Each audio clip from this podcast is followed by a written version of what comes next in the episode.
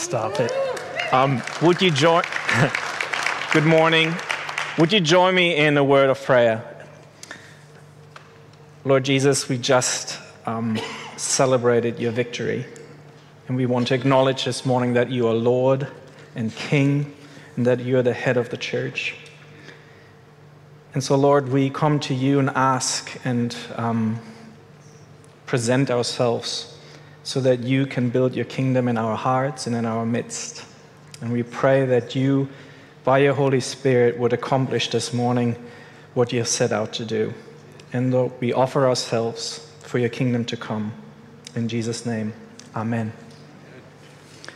So, good morning. My name is Christoph. Um, I've been here before, I think. Apparently, I'm a regular now. Um, our topic, and I think I'm at the end of the theology series. Yes, okay. Um, um, is holiness. So the topic this morning is holiness. Now, my guess is that some of you just now were thinking, boring, right? Dull, dusty theology, holiness. Uh, however, some of you probably fa- uh, felt sort of a faint panic of an incoming guilt trip. Yeah? Perhaps, perhaps even a smidge of despair when it comes to this topic of holiness. Because this is how I usually feel when it comes to this topic. Why do I feel this way about holiness? Well, because way back in the book of Leviticus, way back in the Old Testament, God several times says, Be holy as I am holy. Right? In Leviticus 11, 44, 45, Leviticus 19, Leviticus 20, right? And all the while the angels roar, Holy, holy, holy. Be holy as I am holy. This is a pretty high bar. And then, of course, to make things worse, Jesus in the Sermon on the Mount says, Be perfect as your heavenly Father is perfect. And just like that, I got you all depressed. right? Right? When we hear stuff like that, what we can think about is how much and how often we fail God, how we don't measure up. He wants me to be holy, and well, I'm just not. And you might just work through that emotion, right, and hang on to your Christianity somehow. But since you know that you're not capable of this level of perfection, that this is not possible for you, and holiness seems out of your reach, well, you end up not bothering anymore, right? I have enough regrets, thank you very much. Can I get an amen? yeah. Yeah, so holiness. Now, I believe there is a profound misunderstanding behind all of this. So I'm preaching to myself, right? When it comes to this topic, this idea of holiness. Because we think holiness means moral perfection. Yeah? That's what we usually think spotless integrity, um, pure motives, right? Be holy as I am holy. God, is He asking for our best behavior? Right? That's what we're thinking. You see, I think the result of this profound misunderstanding is that it creates a really strange idea about God in our minds. What do I mean? Well, let me ask you this and be honest. Do you think God is a perfectionist? Have you ever thought that God is a perfectionist? Is God like one of those father or mother figures in your life that have left you with deep emotional scars because you can never measure up? Ufta. Yeah? I have to deal with this, and it's even worse when you then turn around and put the stuff on your kids, right? The parents all know what I'm talking about. I hope you're listening by now. Um, well, is God a perfectionist? Is he demanding unattainable moral perfection from us? Is that what holiness means? Is God setting us up for perpetual failure? Is this a theological setup for us to get saved, to create a demand for the product God, right? That we see our need of Him? I think there's a profound misunderstanding. God is not that kind of God. In fact, I'd like to think that our Platonic idea of perfection has little to do with what God is like. How do I know that? Well, first of all, because of Jesus. That's not what we see in him, is it? How he relates to people. Jesus does not put people down for not measuring up, for being morally imperfect, especially not those that know that about themselves, right? About their own poverty of spirit. In fact, the opposite is true when it comes to Jesus. Jesus lifts the least, the last, and the lost. At the same time, he rebukes those who think they are holier than thou. Right? So from Jesus, I see a different picture. But we can also know that, that we have something wrong in our understanding of holiness when it comes to the Old Testament. Old Testament. Because in the Old Testament, holiness is actually not that moral perfection. And um, that's not associated with the idea of holiness. And I want to dive just a little bit into the Old Testament to have a look at the first three times the word holy appears to get a better idea what the word means. After all, that's the topic I was given. So, the first time the word holy, kadosh or kadosh, appears in the Bible is in Genesis 2. So, already in chapter 2 where God, in Genesis 2, verse 3, sanctifies the seventh day as a day of rest. God makes the seventh day holy. And then in Exodus 20, he tells his people likewise to keep the Sabbath, the day of rest, holy, to keep it, to keep it special. The seventh day is to be set apart, to be devoted for rest. And that's what the word holy means set apart, different, special. It does not mean perfection. Get this the Sabbath, the seventh day, is to be kept holy, set apart in order for us to rest.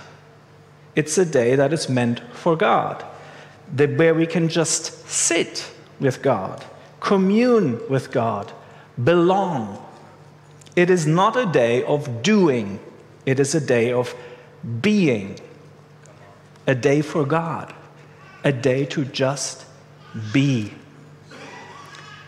Now, perfectionism, on the other hand, is all about meticulously doing the right thing constantly, straightening every lopsided picture, pulling every weed you see, getting every little spot clean, keeping the right rules. Straighten up, boy. Right? Perfectionism is something you can never finish or attain, a task that cannot be fulfilled or finished. You're never able to rest when it comes to perfection.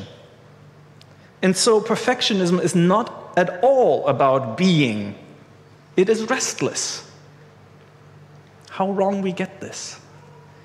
Keeping the Sabbath holy the first time that word appears in the Bible, teaches us that holiness is not about doing. It is about the opposite, about resting, about being, about devotion to God. Second time the word holy appears in the Bible is in Exodus 3, which is the passage about the burning bush. Now, this is one of the more important passages in the Old Testament, a key scene where God reveals himself to humankind. We meet Moses, the failed prodigy and former prince of Egypt, shepherding a bunch of sheep and smelly goats on the backside of the desert.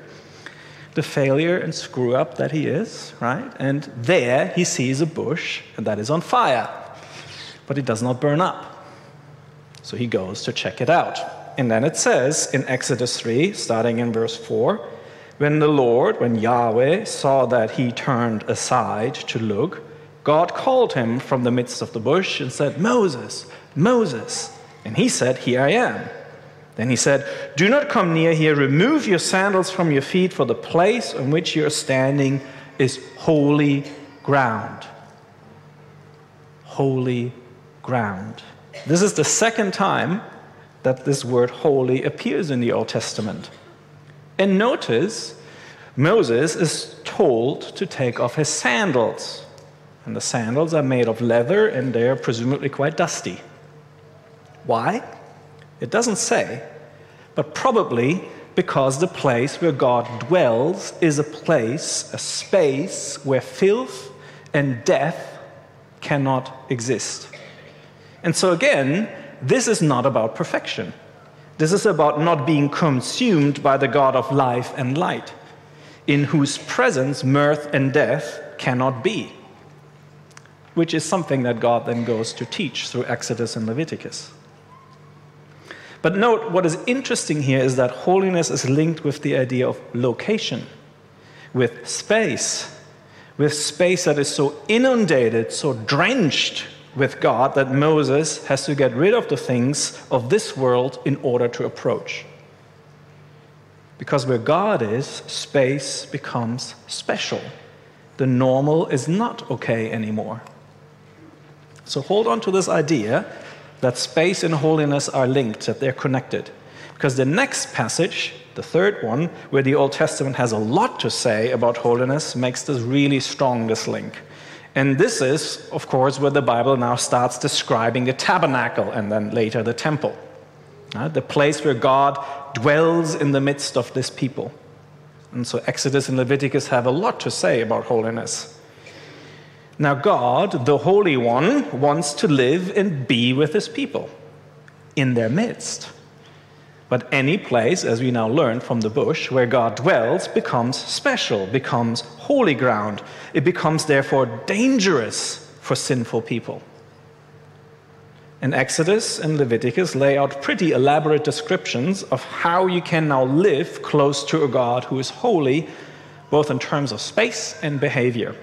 But the crucial thing we learn here is that the closer you get to God, the holier it gets the place where God is closest, above the Ark of the Covenant, behind the curtain, which is a barrier, right? Behind that space is called the Holy of Holiest.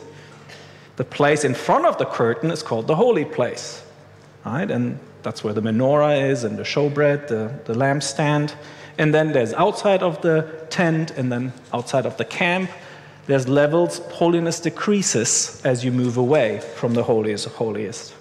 And so, what is made very concrete in this, very interesting sort of lesson to look at and experience, is that the closer you get to God, the holier it gets. So, holiness has something to do with proximity. There can be more and less of it. There are degrees of holiness. So, when we see holiness in a tabernacle, it has nothing to do with perfection but with a kind of cleanliness or a specialness or devotion that is appropriate to the proximity you have with God. So, this at the very least should mean that you can be holy without being perfect. There are levels here. Holiness is not an absolute term, and it certainly does not mean moral perfection. And to solidify that in your mind, or to my, my own mind really, let me give you one final example from the New Testament. Think of Paul's letters for a moment, right? He writes lots of letters, and he often addresses the people he's writing to as saints, as holy ones. Now, think of the saints in Corinth for a moment. Paul says to the Corinthians in verse 2 of 1 Corinthians 1 that they have been sanctified, made holy in Christ Jesus, and are saints by calling. The Corinthians, these idol meat eating, disunited, infighting, out of control, chandelier swinging, proud, fornicating sinners, Saints, holiness does not mean moral perfection, it means devotion. So now, now comes the most important thing about holiness. So you can tune back in now. this is also in Leviticus, the place where I started out and I got you all depressed. Um, because in Leviticus, God has a lot to say and teach about holiness. Yes, it is here that He tells us to be holy, for I am holy. But He also says this I will make you holy. That's in verse chapter 20, 21, 22. God makes us holy. So be holy does not mean make yourself perfect. It might mean taking off some sandals as we approach, or offering a sacrifice when necessary, but that is something we do as required when He tells us to do that. But notice, when we draw near to be with Him, He is the one who makes the provisions for us to come closer. He is the one who makes us holy. And that is, of course, the sacrifice of sprinkling on blood and all of the entire sacrificial system, then, the whole temple worship business, um, where God makes provisions for us to be with Him, for us to come close. And for us as Christians, that means the blood of the Lamb, which we just celebrated, the blood you drank, that cleanses you to make you ready for God to dwell, right? Where God covers over your death with his life. And that's not an external thing anymore, it's internal, it's on the inside. God desires to make us holy from the inside out. And so, the massive implication when it comes to this topic of holiness is that it is an increasing thing in our hearts when the Holy One dwells there. God exudes holiness holiness is given, the space gets more and more sanctified, made more holy when and where God dwells. As you move closer, it gets warmer, right? It's like a fire. And so the command, be holy, really is a promise. The command is a promise. You will be holy if you dwell with me for I will make you holy. And the word make you holy means process. Right? It is not about perfection, it's about devotion. Be holy means receive increasing degrees of my holiness, for I am holy and I dwell in your midst. The God who is intrinsically in himself holy will make you more and more holy. So, holiness is derived, it's given, it rubs off if you stay close. And it's a process, a journey. The closer you are, the more you journey, the holier it will be. So, the invitation then is to come closer, to rest. Be holy is an invitation to be with God and let Him deal with the sandals and sores of our lives. It's not about perfectionism at all. God is not a perfectionist. God does not rush in and straighten every lopsided picture in the sitting room of your heart. Right? Have you discovered that? So, why do we put that on ourselves?